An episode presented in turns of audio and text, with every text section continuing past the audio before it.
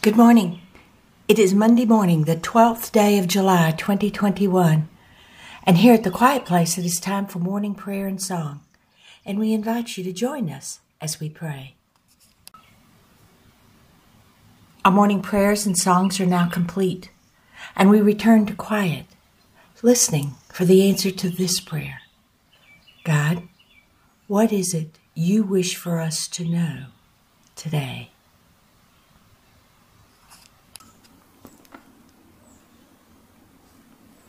The sooner you can forgive all people, all things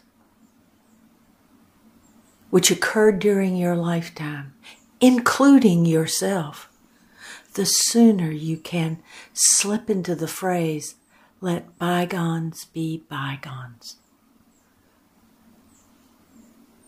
Once the bygones are bygones, you are no longer carrying your sack of the unforgiven around with you, weighing you down. There's no need for you to carry the weight of yesteryear. Take some time and find a quiet place and with intention and purpose forgive all things and all people and again, including yourself.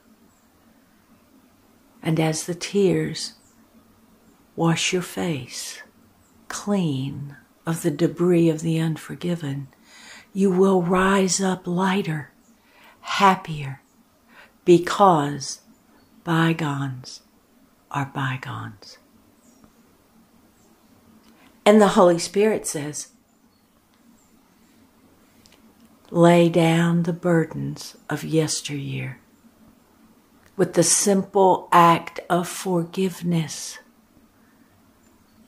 There will be the temptation to believe that whatever is unforgiven, that person or that situation is not worthy of your forgiveness.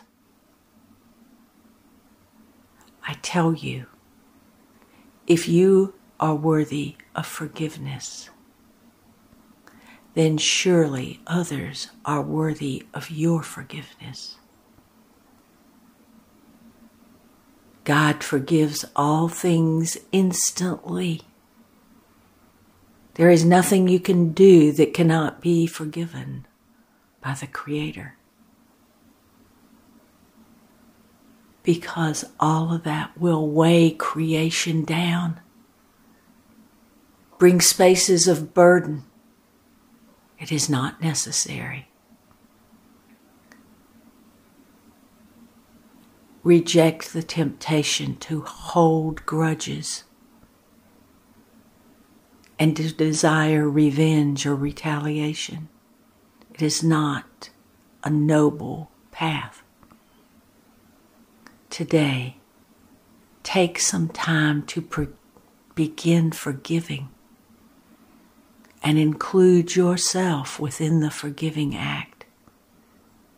And bygones shall become bygones, and you will be lighter as you walk along the way.